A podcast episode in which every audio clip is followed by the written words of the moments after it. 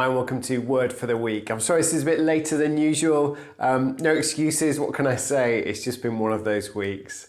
Um, our thoughts this morning are centered around three churches, the letters of Jesus to three churches in the book of Revelation, Revelation chapter 2 and Revelation chapter 3. We're going to take each of these in turn and just draw one lesson um, from each of Jesus' messages to these churches. And we begin with the church at Pergamum, which is Revelation chapter 2, verses 12 to 17. And as ever, David Suchet is going to read this for us. To the angel of the church in Pergamum, write These are the words of him who has the sharp double edged sword. I know where you live, where Satan has his throne. Yet you remain true to my name. You did not renounce your faith in me, not even in the days of Antipas, my faithful witness who was put to death in your city, where Satan lives. Nevertheless, I have a few things against you. There are some among you who hold to the teaching of Balaam, who taught Balak to entice the Israelites to sin so that they ate food sacrificed to idols and committed sexual immorality. Likewise, you also have those who hold to the teaching of the Nicolaitans. Repent, therefore. Otherwise, I will soon come to you and will fight against them with the sword of my mouth. Whoever has ears, let them hear what the Spirit says to the churches. To the one who is victorious, I will give some of the hidden manna. I will also give that person a white stone with a new name written on it, known only to the one who receives it. This is Jesus' message to a conflicted church, a conflicted church. The church at Pergamon knows conflict um, with its community, with the city in which it's based, and it also knows conflict from within. Let's think first about the conflict with the community in which it's set. Uh, Jesus describes uh, Pergamon as a place where Satan has his throne. Uh, back in the day of Jesus' time, Pergamon was a large Asian city. Um, it previously been, been a capital of Asia for the Roman Empire, and it was dominated by a great temple to Zeus. Um, on the hill overlooking the city, uh, there was a huge temple. If you go to the Berlin Museum, you can see a reconstruction of that temple, and it's absolutely massive. And it was um, in the shape of a throne and actually sacrifice and human sacrifices uh, were committed to Zeus on the, uh, the seat of Zeus, on the temple of Zeus, which dominated the city, overlooked the city. Wherever you were in Pergamon, you would be able to look up, a bit like when you're in Edinburgh, you can look up to King Arthur's seat. You could look up and you could see the great temple of Zeus and you could see the great throne like shape of that temple. At the time Jesus is speaking to his churches, they are beginning to undergo persecution. And indeed, one of their leaders, Antipas, has been killed. And he was killed in a horrible manner on that throne in that temple uh, dedicated to Zeus overlooking the city of Pergamum. So you can see how uh, cowed and afraid the um, believers would be in that city, dominated by the, the temple, dominated by the throne of Satan, as Jesus describes it. Uh, the throne um, means the seat or the place where you reside, and Jesus says this is a city where Satan lives. And what he means by that is not that uh, Satan is limited to that city or is especially um, at work at that city, but rather that Satan feels completely at home there. He is uncontested in civil life, in civic life in that city. As I say, Christians there have lost their lives. Um, and yet Jesus commends them um, he says, you are, you are remaining true to me. You remain true to my name. You've not renounced uh, your faith in me. Uh, the, the Christians are prevailing in the conflict that they are facing. They are holding on to the faith um, externally. They're still holding on to Jesus in this great conflict uh, that they are undergoing, and Jesus commends them for that. And yet, there is still a problem. There is conflict within the church, and it's a conflict over teaching, it's a conflict over doctrine, it's a conflict over truth. And those conflicts are still raging in the church today. We don't know what the teaching of the Nicolaitans was, we don't know what the teaching of Balak uh, was. They've been lost in antiquity. But we do know they had something to do with sexual immorality. And Jesus is contending for truth within the church and calls his faithful people to remain faithful to the truth uh, within the church. Uh, Jesus says that he will come and he'll pronounce judgment uh, with the sword. The emperor, the Roman emperor, had the power of the sword. He had the power to decide who lived and who died. And Jesus here is referred to as the one who has a sharp, double edged sword. That's how he's introduced at the start of these, these verses. Back in Revelation chapter 1, we see Jesus as the one who has the sword uh, coming out of his mouth, meaning the words that he speaks will be the sword of truth. And it's by the sword of truth, the truth of his words, that Jesus judges his church. And he promises that he will come in judgment to his church. So there are sobering words here for us. Um, we are now in a conflicted church, in a conflicted world. We have a conflict with our community, conflict about the values of uh, the Christian faith in our communities, and we need to prevail and hold fast to those. And also, we have conflict within the church about the truth of the gospel and what it means to live a righteous, holy life. And Jesus says he will judge the church too on whether she holds fast uh, to his words and holds fast to his truth there is a promise here as well. To those who prevail, to those who remain strong, uh, Jesus says he will give some of the hidden manna, a manna that you cannot see. And of course, this is a reference back to the Old Testament where the people um, in the wilderness were sustained by manna from heaven, uh, bread gifted to them um, every day um, so that they could um, not die but live. And Jesus says that He is the bread of life. And of course, in the, the feeding of the 5,000, Jesus provides for His uh, people. And then He goes on to say, I am the bread of life.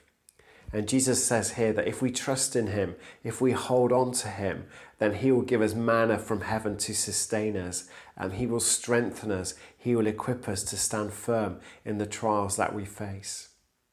And he also says that to um, uh, the one uh, who is victorious, who perseveres, he will also give a white stone with a new name um, written upon it. In the judicial courts of Pergamon in that day, the judge would pronounce his verdict uh, by re- reaching into a bag and pulling out a stone. If you're in a law court, you want to know, am I innocent or am I guilty?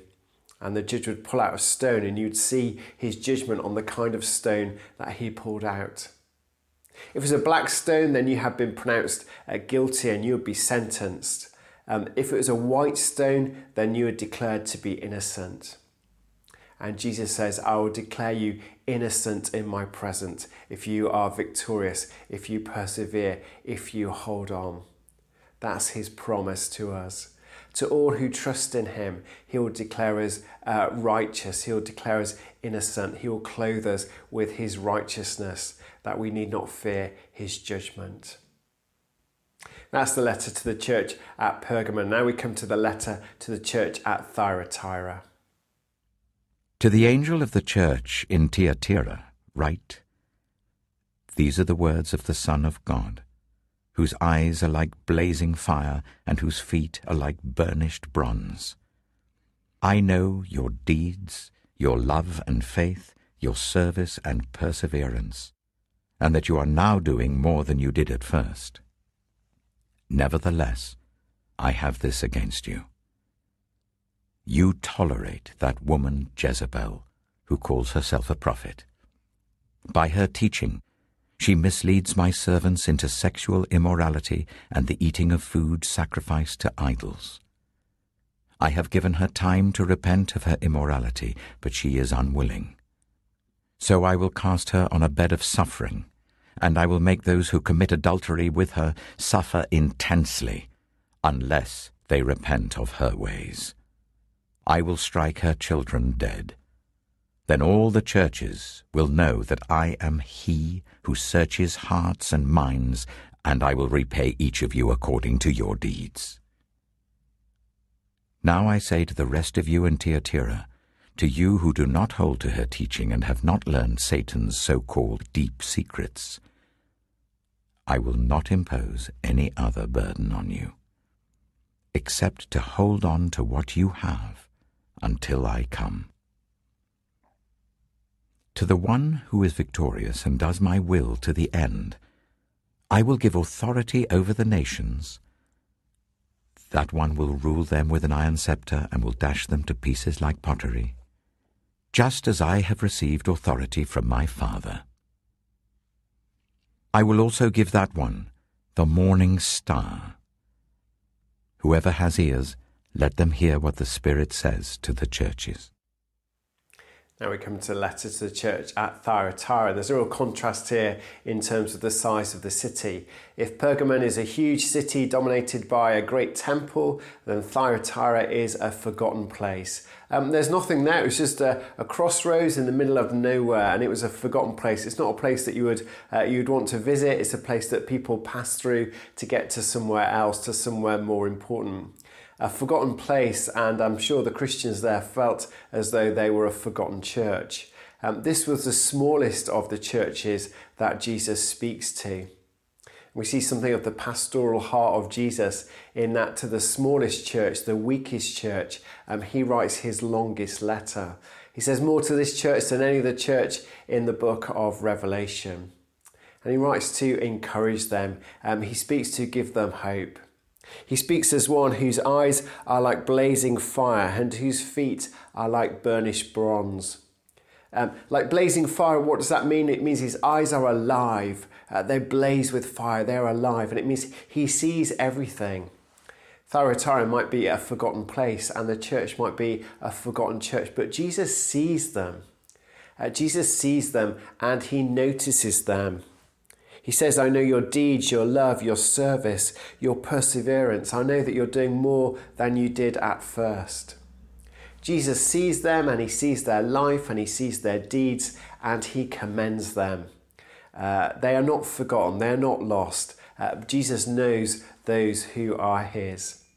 And his feet are like burnished bronze. What does that mean? Well, the contrast here is between burnished bronze and feet of clay we often serve our leaders, don't we, that they are they have feet of clay, meaning that they, they might look great, they might look magnificent, but they are fallible. They are their feet are of clay. Uh, statues in the Roman period were made of burnished bronze, and what this means is that Jesus' feet are of burnished bronze. They will hold fast, they will stand firm. Um, he is the real deal. He is the authentic uh, Messiah. He is the one who is able to stand firm. And also, He is the one who is able to keep those who are entrusted to Him. Um, his footing will not slip, he will not stumble, he will not fall. He is able to keep those who are His. And Jesus says to this church, um, hold on. Hold on to what you had at first. Uh, the church at Thyatira is a compromised church. Jesus commends them for how they're living. He commends them for their faith, but he says, I have this against you. Uh, you tolerate the prophetess uh, Jezebel. And then there's talk of, um, again, sexual immorality and food sacrificed to idols. And what it seems that was happening here is that Christians were getting caught up in the feasts of the trade guilds. Trade guilds, what were they? Well, they were a bit like the Freemasons of their day, mixed with a kind of swingers club, um, if I can say that. Um, every month or so, um, all the craftsmen of the area would gather together, and it seems they were doing that at Thyatira. You'd have the, the, the, the builders and the merchants and the suppliers and the architects, and they would all gather together. The, the merchants, all the different trades would be there and they would begin their feast together with a, a religious ceremony, um, some idol worship. Then the meat that was sacrificed to the idols that would be cooked up into a great uh, feast, and they would all share um, in the banquet. And then after the banquet was finished, the women would leave if there were women there, and the temple prostitutes would come. Uh, the wine would be cracked open, and the feast and the orgy would go on into the night. And you can imagine uh, what was happening. And it seems that uh, Christian uh, tradesmen, Christmas, Christian business people were being caught up in that. What seems to have been happening that there was a woman, uh, and this might be a real woman or it might be a kind of a euphemism uh, for a kind of uh, practice that was happening, but certainly somebody called Jezebel or the spirit of Jezebel is saying, look, for Christians, it's okay to be part of this. This is the way that we do business. This is the way that we will, um, the world works. Um, if you're a Christian, you're right with God, so don't, don't worry about what you're doing with your body. Don't worry about what you're doing in business. The important thing is that you're a Christian, and so you can carry on with these things. And they were tolerating these practices. And Jesus says, You can't do this. He says that if you are, excuse me, excuse me, if you are holding on to this teaching, you are taking part in the deep things of Satan. Can't imagine a more a more um, condemning word than that that you are you are holding on to the the deep things of Satan. You're tolerating Satan in your midst. And again Jesus says that he will come in judgment. What he says to this uh, compromised church is hold on to what you had Come back to that faith you held at the start. Come back to that zeal you had for me, that love for have, you had for me, that faithfulness you had to me. Return to the pure faith that you had before it was uh, diluted or polluted by this teaching of Jezebel. Keep yourself separate uh, from these um, uh, practices that are going on. Do business in the right way, trade in the right way. Uh, be faithful to me, and I'll always remain faithful to you. He says to the compromised church, hold on to the pure gospel, hold on to my pure teaching, live a righteous life. And if you do this, you will have authority. The compromised church has no authority. No authority to speak the words of truth faithfully, no authority to speak in the name of Jesus, no authority in prayer, no spiritual authority. And again, we see that in our churches today if you would have authority in prayer. If you have authority in any kind of Christian ministry, you need to hold on to the pure gospel of Jesus Christ. You need to hold on to his teaching. You need to keep your life holy and your way pure. That's the message uh, to the church at Thyatira, and we turn finally to the message to the church in Sardis. The church in Sardis, Jesus' words to them.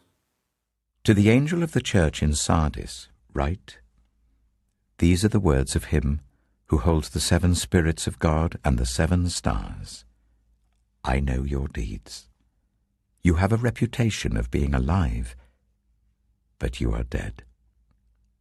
Wake up, strengthen what remains and is about to die, for I have found your deeds unfinished in the sight of my God. Remember, therefore, what you have received and heard. Hold it fast and repent. But if you do not wake up, I will come like a thief, and you will not know at what time I will come to you. Yet you have a few people in Sardis who have not soiled their clothes. They will walk with me dressed in white, for they are worthy. The one who is victorious will, like them, be dressed in white. I will never blot out the name of that person from the book of life, but will acknowledge that name before my Father and his angels. Whoever has ears, let them hear what the Spirit says to the churches. Sardis as a city was a byword for wealth and impregnability. Uh, the city um, had a, a, a, castle surrounding it, and it was set on a hill overlooking a great pre- uh, plain. And you can go and see its ruins uh, today. It was a mighty fortress, and it had stood impregnable for centuries. In over 600 years, it had only been conquered twice. I'll tell the story of that in a moment. But um, it was also a very wealthy city. There was a river that run, uh, ran through its land that was, um, had lots of gold in it. And uh, various kings over the ages had mined the gold and sifted the gold in the river and become very, very wealthy. Probably its uh, greatest king, going back to the age of Troy, was King Croesus and he was known as being the wealthiest man in the world because he'd uh, harvested all of this gold and built this great uh, city on a hill, uh, great uh, walls around the citadel, uh, huge thick walls, and uh, any invading army that wanted to come and to conquer the city of Sardis, well, um, there was only one approach up to the city. It was easily guarded, it was easily defended, and so for centuries it stood impregnable. Only twice in its history was it defeated, and the first of those times was when it was besieged by King Cyrus um, of Persia. He took his army there, they surrounded the city, and uh, they besieged it. And for about two weeks, they wouldn't let anybody in, they wouldn't let anybody out, and they watched uh, what happened um, upon the city walls. And the city, well, they became uh, very complacent, and this is a word to a complacent church. Uh, they were very confident in their wealth and they were very confident in their fortress walls. They thought, well, no other army has ever invaded us, we've never been conquered, uh, we'll be fine behind our walls.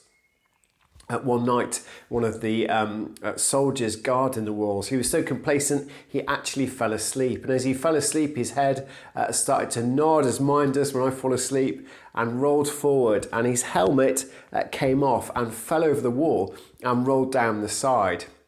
Uh, the enemy soldiers, Cyrus's soldiers who were watching, um, uh, they watched to see what would happen. A few minutes later, uh, they noticed a little door, a trap door, open at the base of one of the walls, and the soldier scurried out, uh, ran down the ravine, picked up his helmet, ran back up, and the door closed behind him. He obviously didn't want to get in trouble for falling asleep on guard and having to explain why his helmet was missing. missing. This was reported to King Cyrus, and he um, ordered his soldiers to go and see if they could find a path up to the doorway. And surely they did. Uh, there was a secret hidden path up to the base of the walls, and there was a trapdoor there. His men were able to break through the trapdoor, uh, they found the hidden way into the city, and they conquered it and took it, and the city was defeated from within the compromised city falls because they are complacent. They've fallen asleep um, on the job. And Jesus' words to the church at Sardis uh, is his words uh, to a complacent church. He says, You have the reputation of being alive, but you are on the verge of death. I'm sure the church at Sardis was a lovely place to worship. Um, I get the impression there were lots of people there. There probably were lots of young people. Uh, the worship was fantastic. Uh, the collection would have been great. Um, they had lots of money. Uh, they were doing well. It was an alive church, and we all want to go to an alive church. And yet Jesus says you have the appearance of being alive, but you're actually on the point of death. They are in extremis. And that's because they're confident in their outward appearance, but they have become complacent. Jesus says, There are just a few people amongst you who have not soiled uh, their clothes, and they'll be clothed in garments of white, uh, the robes of the redeemed, the robes of those who uh, reign with Jesus in heaven. What is Jesus' words to a complacent church? He says, Remember what you had at first. And he promises that if the church remember him, then he will remember them. When the Lamb's book of life is open on the final day, their names will be in it. If we remember him, if we hold on to him, then he will remember us on the last day, on the day of judgment, and our names will be written in his book of life the people of Sardis, unbelievably, uh, forgot the lesson uh, that they should have learned by the victory of King Cyrus.